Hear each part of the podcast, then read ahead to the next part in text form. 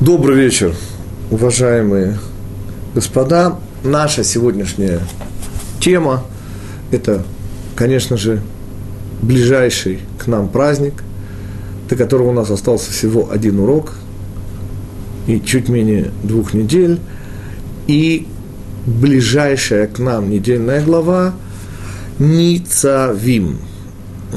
На русский язык слово переводится очень непросто – то есть обычный перевод э, «вы стоите сегодня все» Ницавим – это не просто «стоите». Например, очень интересное современное значение этого слова, которое при всей своей современности показывает немножко, что стоит за этим словом. Например, статист – Ницав. Но статист не в смысле просто статист в массовой сцене в кино, а более того, это тот, кто действительно имеет отношение к статике. Ницавим. Ницавим и как всегда, я предлагаю более подробно знакомиться с комментариями прямо из источника. Это путешествие по недельным главам, из которого мы возьмем комментарий, который вы сейчас услышите. Так вот, э, подробный разбор этой главы, который, как и было задумано, дается в этой книге, касается удивительного третьего союза – между евреями и Всевышним, и касаться мы его на этом уроке не будем. Я отсылаю всех интересующихся прямо в книгу, потрясающим идеям Рава Мой Шапира, одного из моих учителей. Мы же с вами сконцентрируемся, и потому наш урок сегодня так и называется, Тора о будущем. Как и любой союз, в особенности тот, который идет уже после предупреждения о то, что всегда любят называть благословление и проклятие. Этим заканчивалась прошлая глава, которую мы сейчас в этот шаббат читали. Недельная глава Китово заканчивалась проклятиями. И важнейшим моментом является следующий.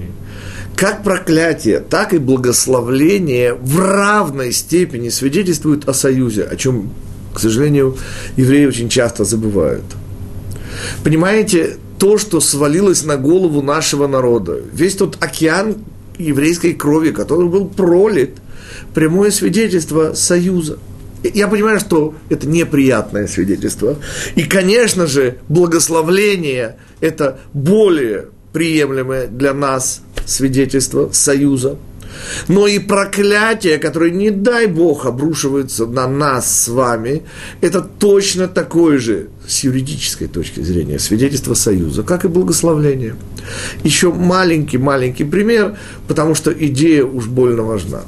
Господа, если вы эксклюзивный представитель, то, что называется сегодня дистрибутор, какой-нибудь крупнейшей фирмы, аж на всю Европу, или даже на одну маленькую Россию, то в этом случае ваш договор с этой фирмой Sony да, будет включать, естественно, ваши дивиденды, которые вам полагаются за успешную торговлю, и какие-нибудь штрафы в случае, если, ну, не дай бог, вы как-то себя не так и неправильно ведете.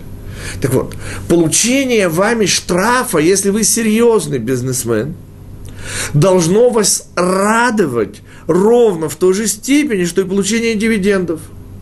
Потому что то, что вас штрафуют, означает, что договор по-прежнему в силе. Нет, конечно, приятнее получать дивиденды, как свидетельство того, что союз в силе. Но, господа, и штраф свидетельствует ровнюсенько об этом, что договор работает.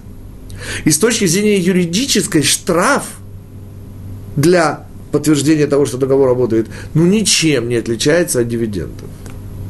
К чему я все это говорю?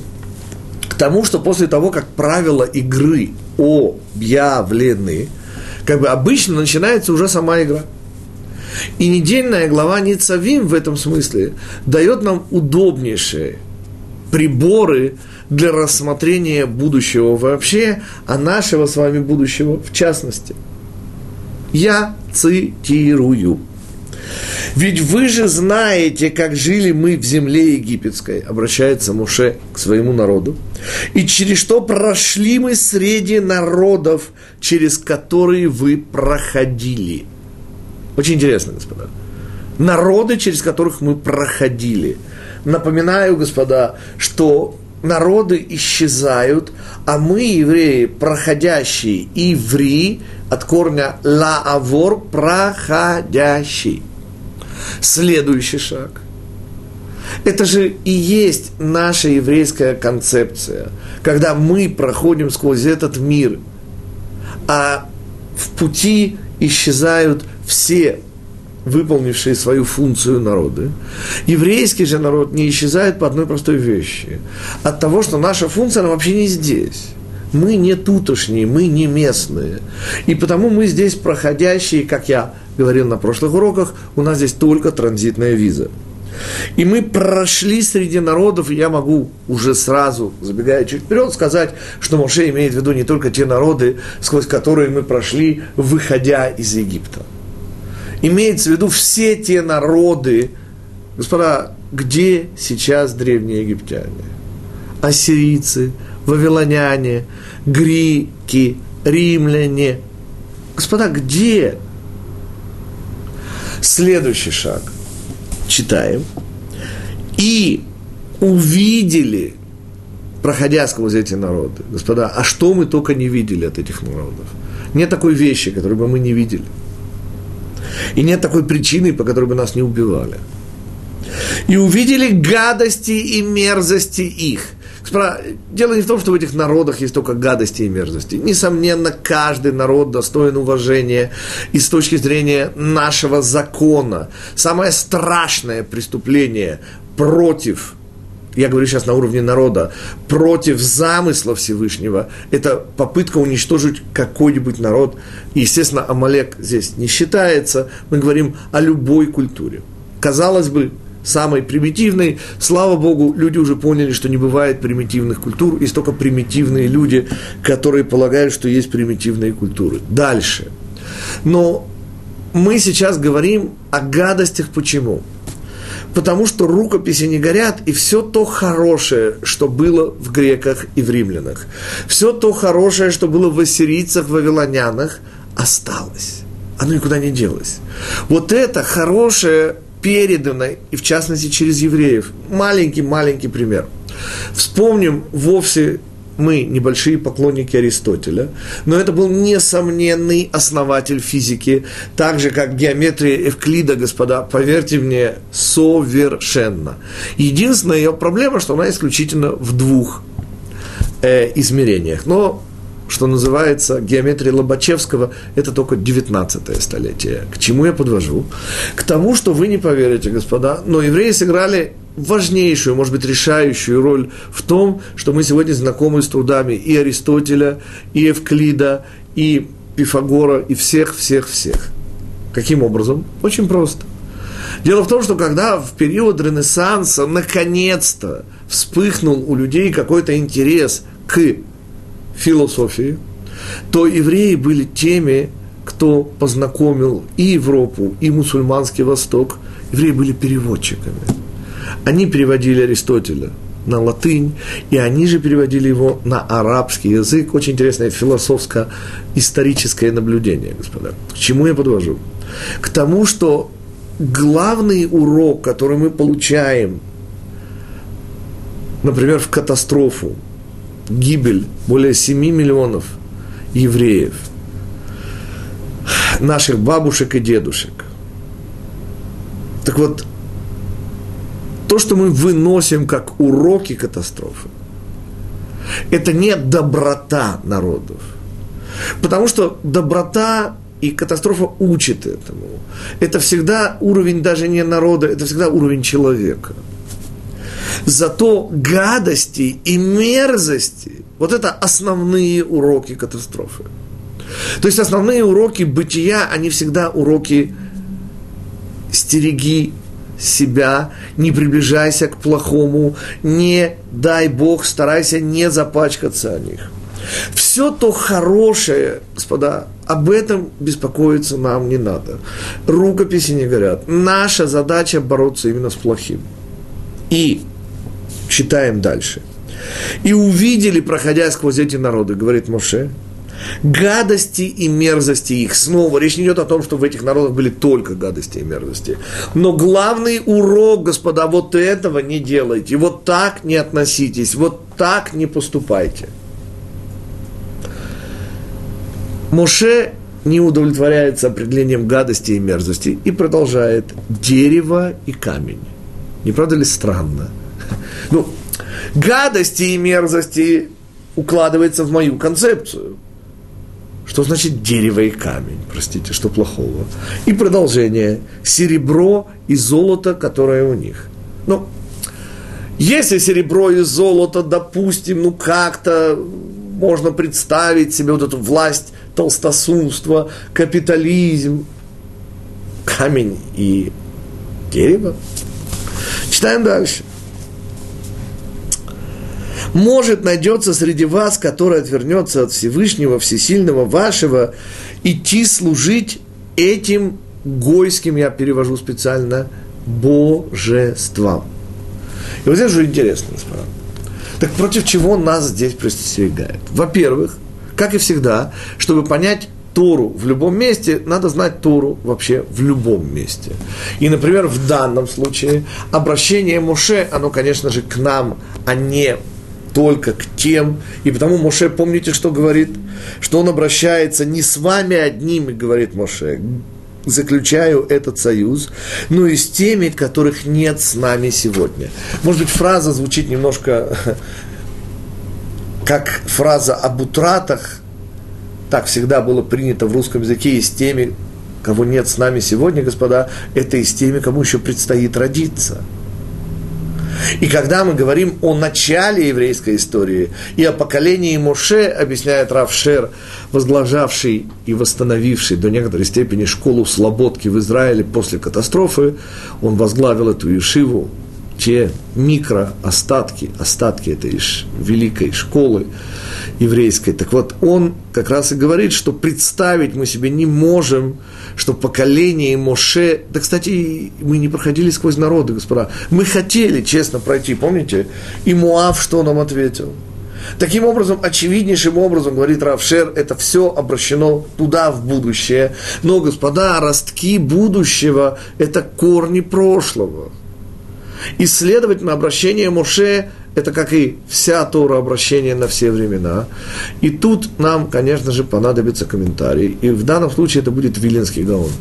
Никто из известных мне еврейских мудрецов, кроме Маараля, не дает столь подробной картины нашего будущего, как Илья из города Вильна, Виленский Гаон.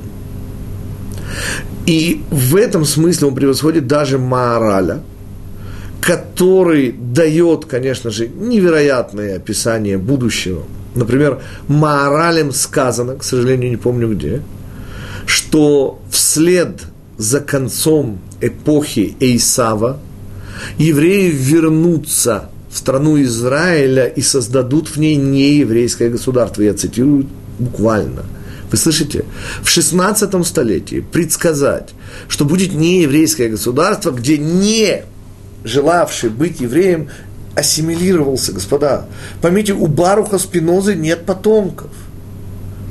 Да, у Кырлы-Мырлы, я извиняюсь, Карла Маркса, господа, внуки Карла Маркса – это только 12 стульев и золотой теленок, господа. Это те же дети лейтенанта Шмидта – у Карла Маркса шесть дочерей и ни одного внука. Сведения поступили от моей жены, которая в московской какой-то, не помню, номер школы, э, участвовала в кружке Карла Маркса в седьмом классе. И все судьбы дочерей там исключительно трагически кончали э, жизнь самоубийством. Одна где была за полем Лафаргом, таким социалистским, очень известным лидером, и поняв, что она уже не может принести пользу рабочему классу, вместе со своим мужем кончила жизнь самоубийством. Господа, если вы выбираете путь, напоминаю, основное правило, пути, которые мы выбираем, говорят мудрецы, нас по ним ведут. И потому обращение Моше, вот эта попытка сказать что-то о будущем, так нуждается в современном объяснении и привязке ко времени. И в это сила наших мудрецов. Так вот, Маораль не просто говорит о том, что евреи вернутся и создадут нееврейское государство. Он говорит о том, что роль арабов, роль арабского народа в этот момент вырастет немыслимым. Кстати, Тора об этом говорит совершенно прямо. Помните, откуда было возвышение, мы учили это с вами несколько уроков тому, возвышение Балака, сына Ципора – как он становится муавским царем? Ответ – начинает кричать «Израиль, Израиль, ату их, ату их!» И сказано у мудрецов, всякий, кто начинает кричать на Израиль, возвышается. Всякий, кто противостоит Израилю, совершенно обязательно на время, конечно же, возвышается. И тогда, в 16 столетии, когда арабы были угнетаемым народом, то есть мусульмане, в данном случае это турки, э, делали их ничем. А мораль говорит, что они займут одну из важнейших позиций в мире, тогда, когда евреи вернутся и сделают свое нееврейское государство. Он говорит еще одну важнейшую, интереснейшую вещь, что Машиях будет происходить из арабской культуры. Очень интересно. Ну, то есть для нас, живущих в Израиле, все очевидно это, например, йеменский еврей, или марокканский еврей, или иракский еврей. Это для наших русских евреев, может быть, звучит не очень э, популярно, но тем не менее. Но в данном случае комментарии Виленского Гаона, с которыми я вас сейчас познакомлю, они еще более конкретные и еще более привязаны к нашему с вами времени. И, по-моему, я не знаю, был ли он первым, но именно Виленский Гаон обращает внимание на вот эти странные слова. Дерево и камень. Когда нам говорят о гадостях и мерзостях, все понятно. Что предлагает увидеть вот в этих э, отрицательных уроках, которые мы получили, проходя сквозь пространство и время, сквозь народы, окружавшие нас – он предлагает увидеть здесь средства и цель. Господа, получается очень-очень просто. Понимаете, если вы пользуетесь гадостями, то вряд ли вы удивитесь, если окажется, что ваша цель мерзопакостна. Ну, извините. Какое средство, такая же получится цель. Именно, именно не та цель, которая была заявлена большевиками. Да? Но если убивать людей, то получится военный коммунизм. Нормально. Или вся страна концлагерь. Следующий шаг. С золотом и серебром получается еще лучше. Дело в том, что на иврите слово «кесев» означает «стремление». А мой учитель Рав Мой Шифран говорит, что «загав» золото на иврите – это «зе гав». Вот это неси. То есть средство – это серебро, а вот уже символизирует цель золота. Очень просто, господа. Бумажные деньги, помните, как говорил Владимир Семенович Высоцкий, рук не деньги, рук бумажка. И вот эти бумажки, их меняют на реальные ценности, которые человеку кажутся незыблемыми. Виллы, яхты, самолеты. Или, как мы всегда любим цитировать Булгакова, более точно фильм Гайдая, золотые портсигары отечественные и куртки замшевые импортные. Короче, все то, с чем так тяжело расставаться, умирая. Так вот, деньги – это же средство для и, и золото в этом смысле символизирует цель. Так как вот в этот вот в эту концепцию вписывается гадости и мерзости. И ответ изумительный, господа. Дерево, господа, это крест, на котором римляне распяли основателя христианской религии, А камень, господа, это Кааба, поскольку с мусульманской религией обычно носители русской культуры знакомы меньше, объясним. Кааба – совершенно невероятных размеров камень, как говорят ученые, метеоритного происхождения, вокруг которого в Идель-Фитер, на исходе месяца Рамадана и появления новенькой луны, напоминаю, что календарь мусульман по луне, так вот как раз вокруг этого самого камня, и потому он символ ислама, в том же контексте, что дерево – символ христианства, обходят и это и есть их символ э, главного праздника Идельфидера. В Мекке обходят вокруг этого камня Каабы.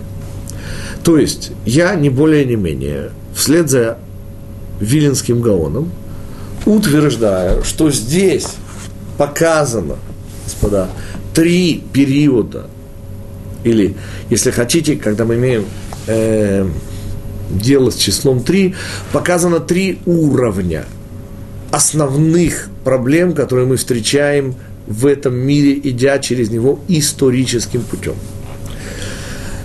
Речь идет о трех уровнях. Это уровни разума, то есть понимания, это уровень эмоций или сердца, и это уровень э, действия, того, что более всего э, ассоциируется с ногами.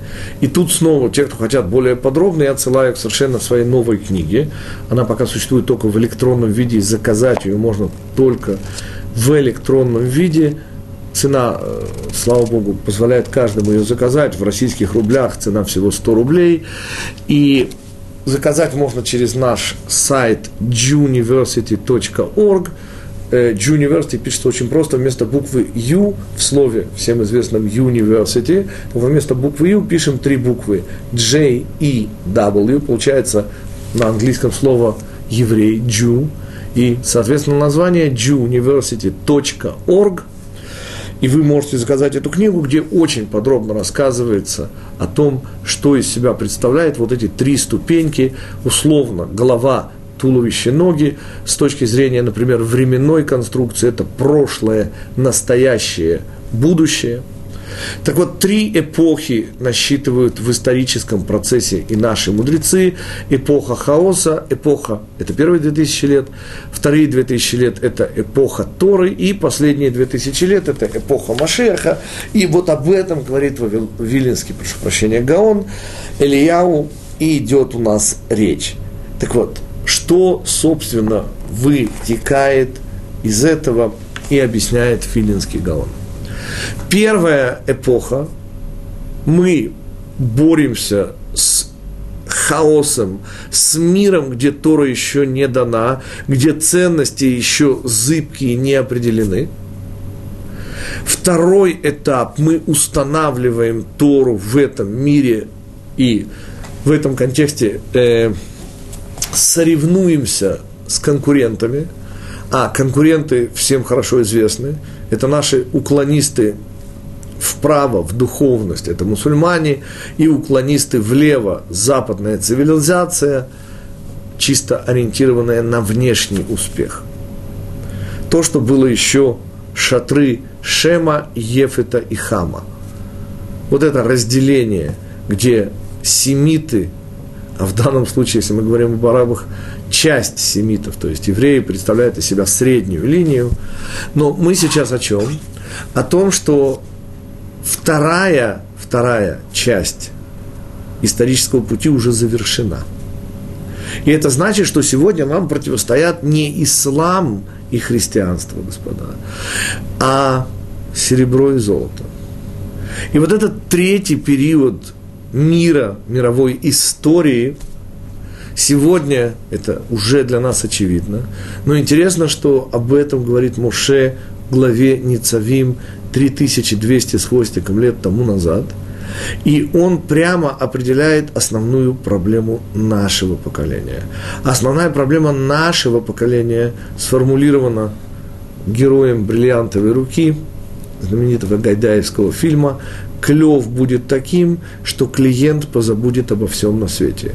Клиенты – это, конечно, мы с вами, те самые нацеленные на поиски божественности и истины люди, которые всегда-всегда хотят как лучше, и которым, и мне, и вам в частности, ужасно мешает сытость, доступность, деньги и в особенности то, что они символизируются золотом. Как говорили когда-то на Украине, берешь у руки, маешь вещь. Вот это золото, вот этот символ материальности, материального благополучия, это и есть то, с чем сегодня мы и весь мир борется. Я процитирую сказанное в 1932 году Антуаном де Сент-Экзюпери с выходом его замечательной книжки «Планета людей». Главная задача человечества – вернуть людям духовные проблемы.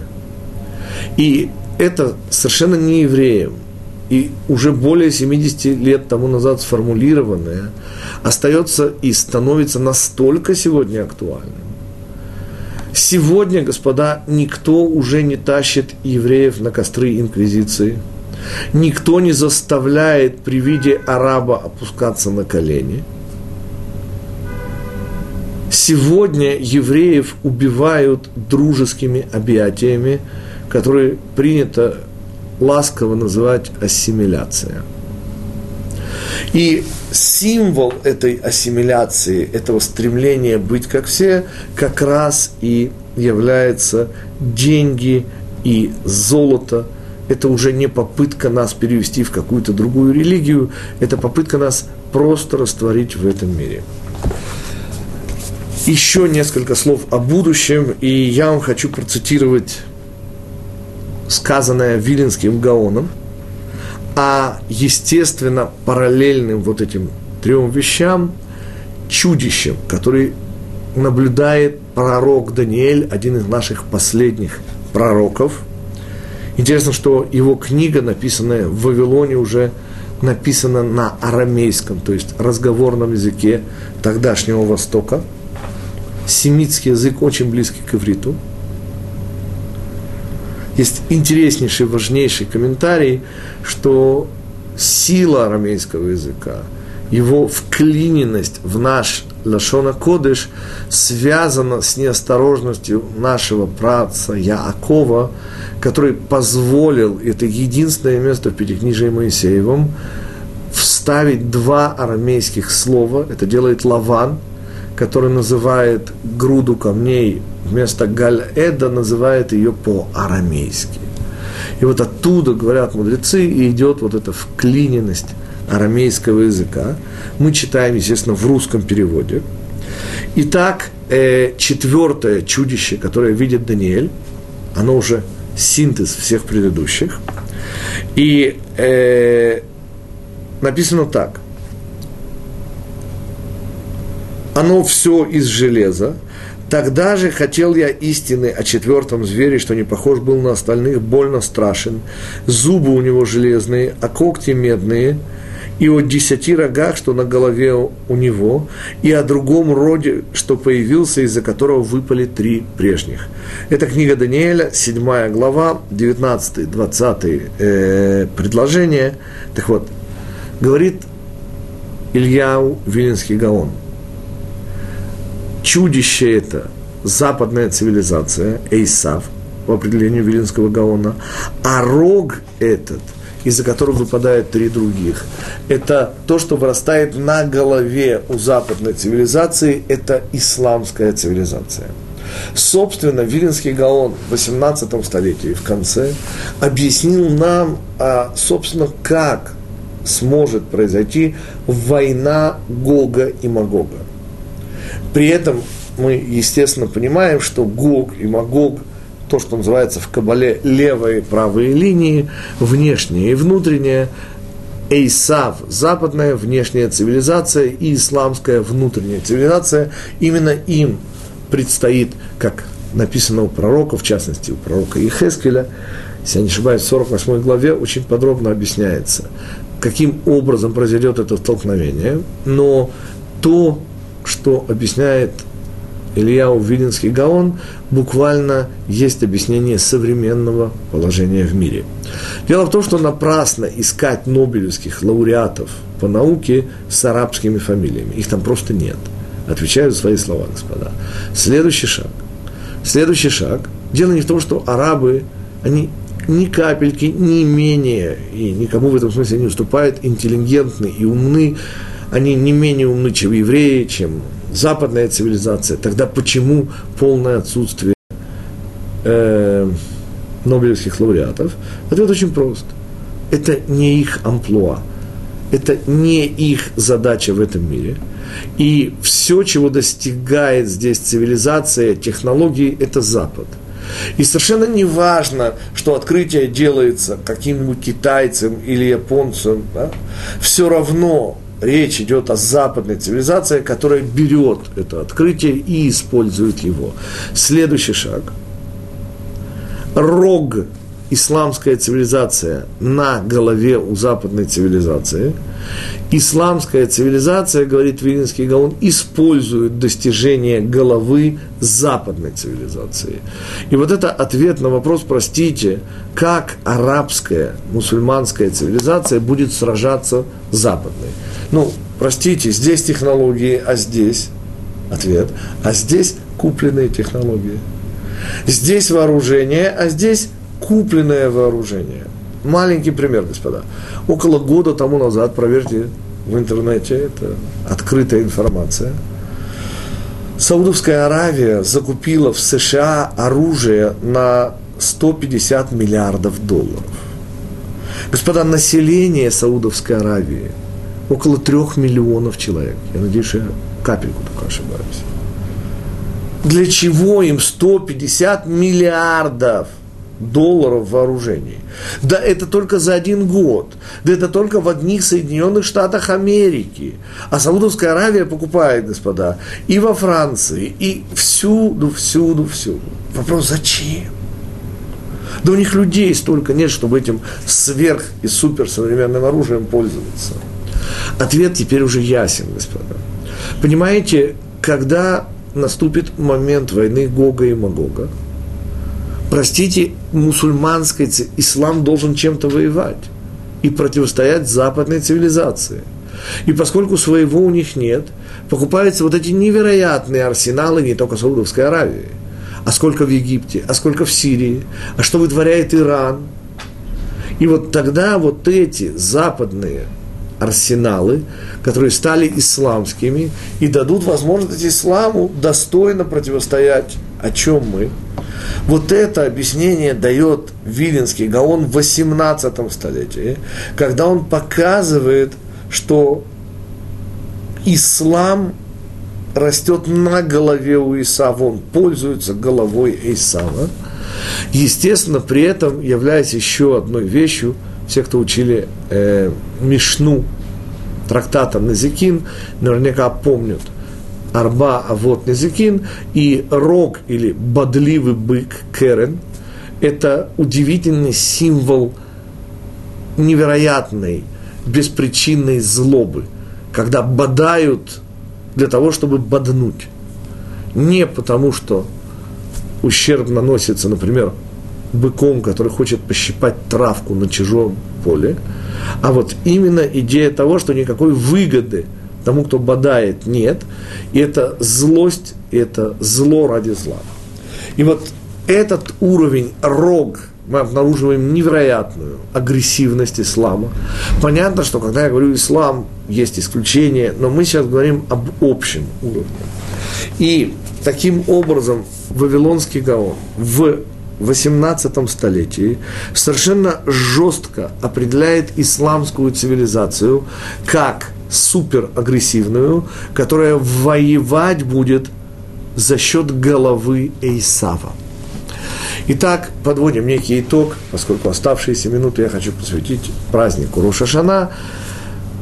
Недельная глава Ницавим, определяя еще одну грань союза между Израилем и Всевышним, дает нам, поскольку это уже третий по счету союз, дает нам возможность немножко заглянуть в будущее и увидеть то, то историческое развитие, которое миру еще предстоит уже под самый занавес пройти.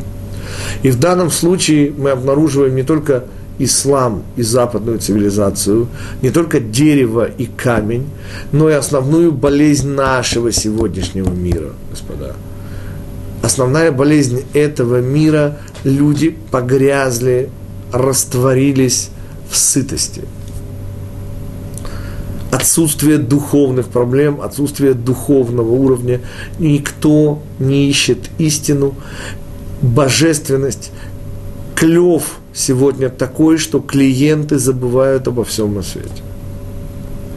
И, конечно же, удивительное объяснение того, чьим оружием будут, чьими технологиями будут пользоваться мусульмане, позволяет нам оценить происходящее сегодня, когда продается западная технология и вооружение в астрономических размерах исламской цивилизации, хотя, казалось бы, Западу должно было быть понятно, но, как и всегда, никто ничего не понимает. И вот это и есть задача мудрецов объяснять нам через намеки увидеть вещи. И это то, что сделал Маораль, это то, что сделал Вавилонский, э, Виленский Гаон Ильяу и все наши мудрецы. До сих о недельной главе Ницавим и оставшиеся у нас 20 минут мы поговорим о празднике, который наступает через 13 дней. Роша Шана в этом году, как известно, в Шаббат. С этим связаны некоторые логические э, особенности – Давайте их вспомним. Как известно, праздник Роша Шана это будет нашим первым вопросом и претензией, в кавычках, к этому празднику. Как известно, праздник Роша Шана длится двое суток. И я понимаю, что для евреев, живущих вне страны Израиля, я не сообщил не то чтобы ничего нового, но даже ничего необычного. Но евреи, живущие в стране Израиля, я надеюсь, ощутили необычность. Потому что праздники, любые праздники, это всегда один день.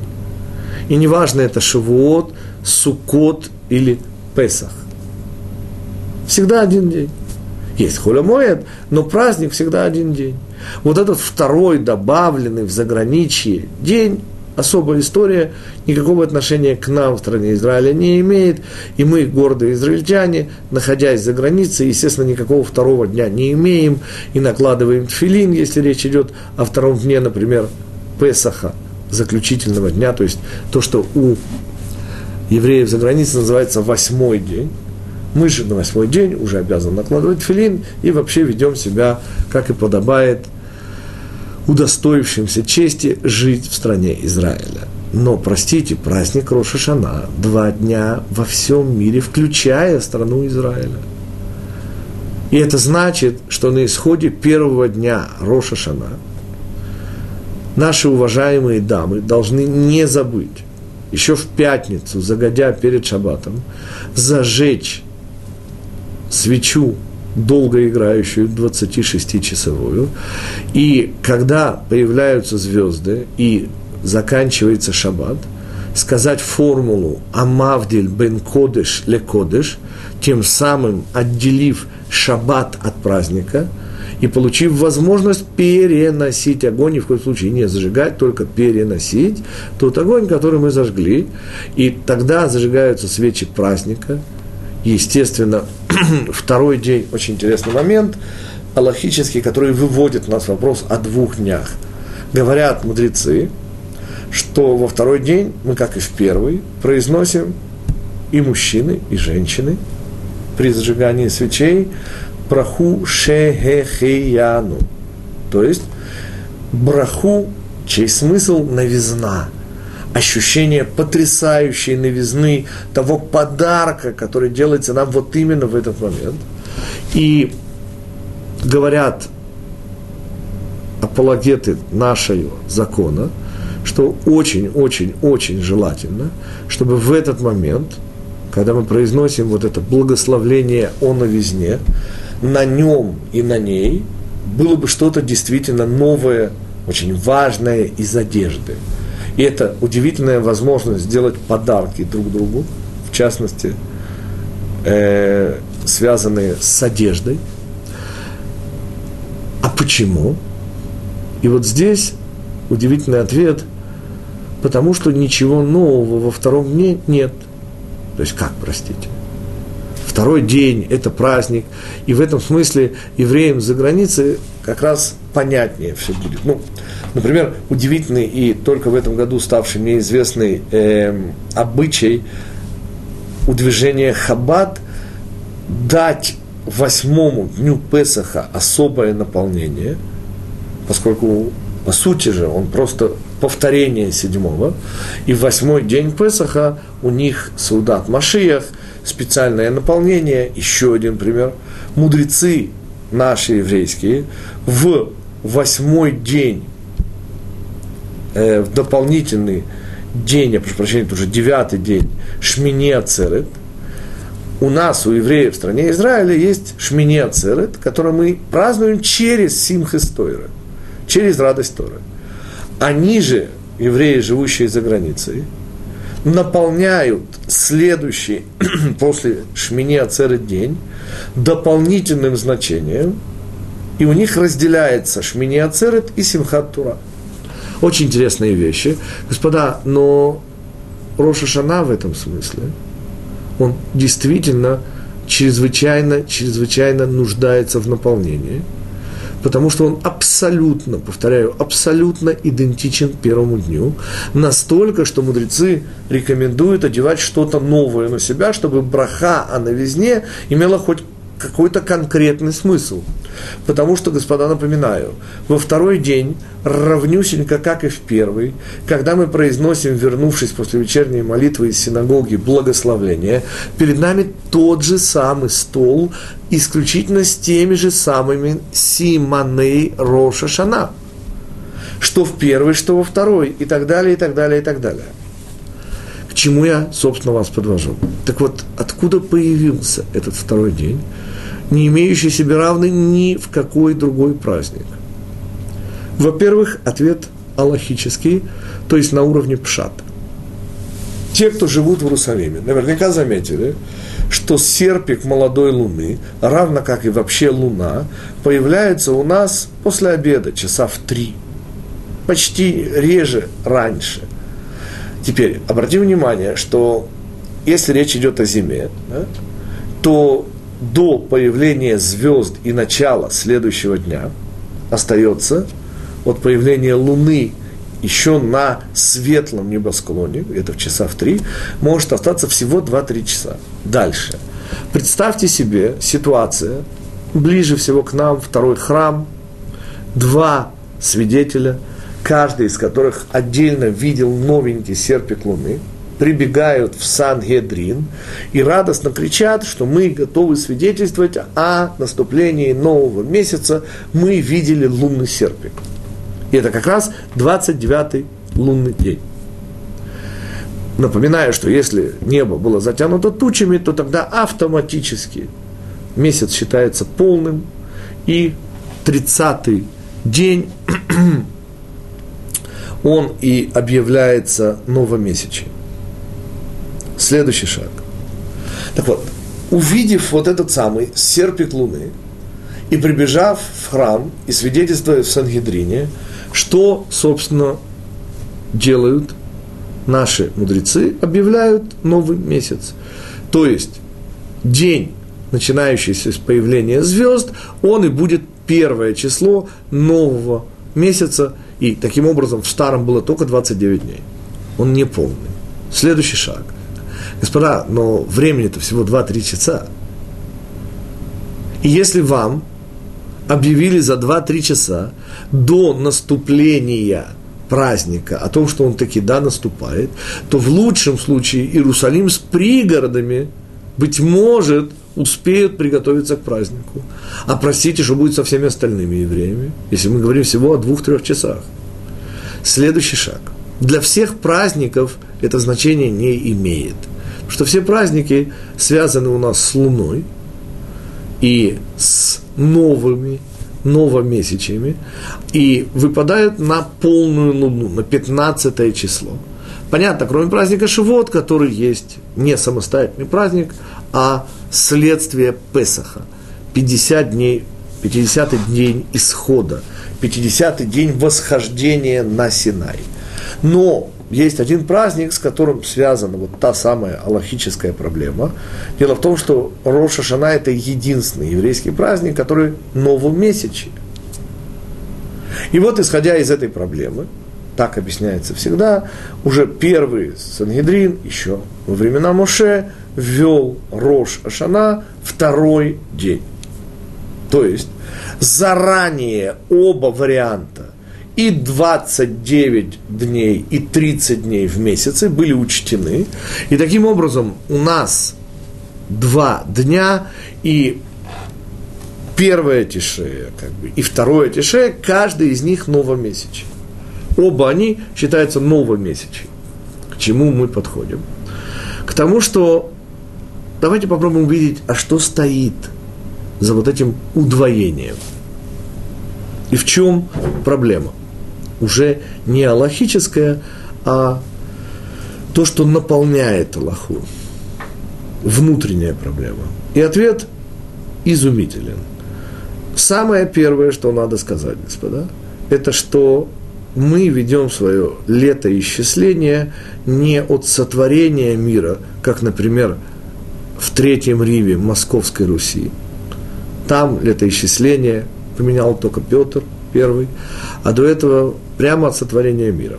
Кстати, именно так же ведут себя арабы. У них тоже от сотворения мира. Следующий шаг.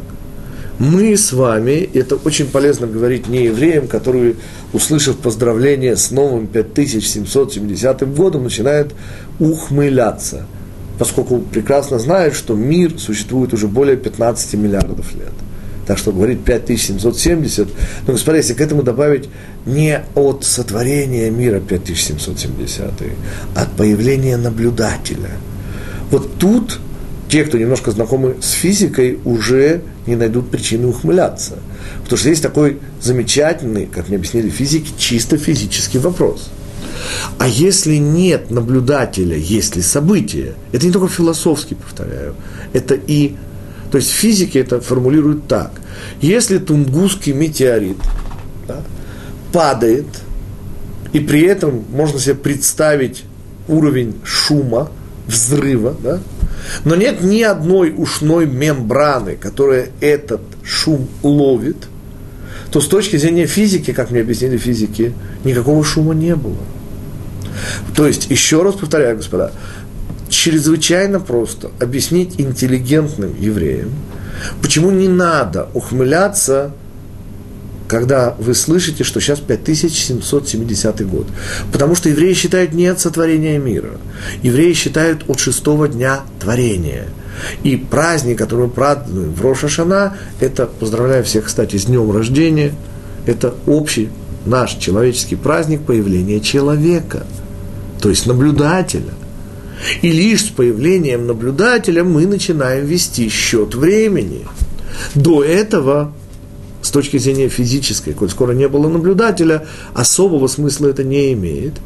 И, следовательно, вы сразу завоюете интеллигентного слушателя, сказав, что евреи ведут счет от появления наблюдателя. Но что мне сейчас важно? Господа, если мы вспомним, этот шестой день творения был весьма-весьма насыщен и чем завершился. И вот здесь, я думаю, я вас очень удивлю.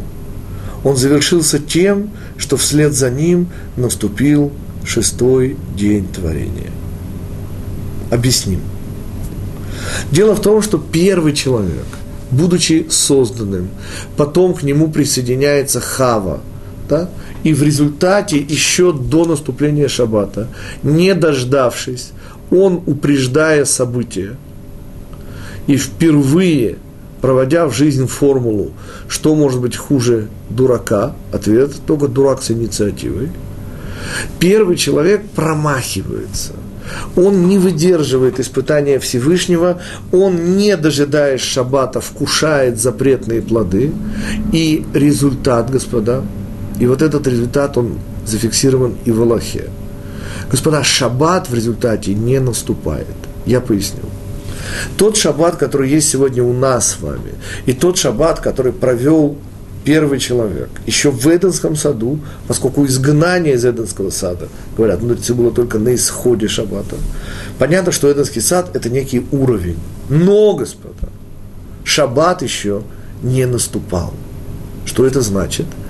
То, что мы имеем как шаббат, это подарок Всевышнего. Это ми эйн оламаба. Это что-то вроде следующего мира. Это еще не следующий мир про следующий мир и про уровень шаббата, который все еще не наступил, мудрецы и пророк, по-моему, это Ишаяу, говорит «Айн лора ата мильвадо». Ничей глаз, кроме его глаза Всевышнего, еще не видел, поскольку его еще нет, мы его еще не выстроили.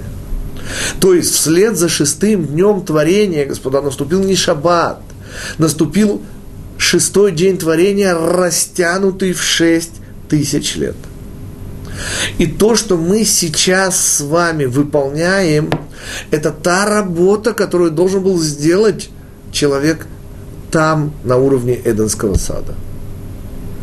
Лишь выполнив всю эту работу, мы оказываемся в следующем мире на уровне шаббата. Тот же шаббат, который есть сегодня у нас, величайший подарок Всевышнего, который, как говорят мудрецы, не столько евреи соблюдают шаббат, сколько шаббат сохраняет евреев. Это тот представитель следующего мира, который не дает нам забыть, господа, зачем мы вообще в этом мире. Мы в этом мире, чтобы получить право на следующий мир, на вечность, на продолжение. Из всего вышесказанного следует удивительное логическое правило. Никогда, господа, так сделали наши мудрецы календарь не может первый день Рошашана выпасть на пятницу. Почему? Потому что вслед за пятницей идет, я понимаю, это не тот шаббат, как мы сказали, это только вроде того шаббата. Но даже на уровне, как мы сегодня скажем, визуальном, не может соседствовать первый день Рошашана с шаббатом. Почему? Потому что вслед за первым днем Рошашана наступил снова понедельник. Так когда-то было принято в Советской России говорить понедельник – тяжелый день, начало трудовой недели. И вы представляете, какой ужас, когда за понедельником снова наступает понедельник. Как в дурном сне. Вы просыпаетесь в тот же самый день. Растянутый, правда, на 6 тысяч лет. И вот это та философская, духовная причина, которая определила праздник Рошашана двойным праздником, которая заставила мудрецов специально говорить нам о необходимости новой одежды, когда мы произносим благословление Шейхьяну вечером второго дня. Потому что второй день Рошашана – точный дубликат первого. Есть, конечно, в молитве мудрецы ввели маленькие отличия, но это не принципиально. Господа, речь идет о том, что нельзя забывать, что, к сожалению, шаббат еще не наш уровень. Наш уровень – это стремление к шаббату – и задача сегодняшнего шаббата не дать забыть нам о том удивительном шаббате, который есть следующий мир. Я напоминаю, что следующий мир будет удивительное совпадение пространства и времени, потому что все время будет шаббат, а все пространство будет храм Всевышнего.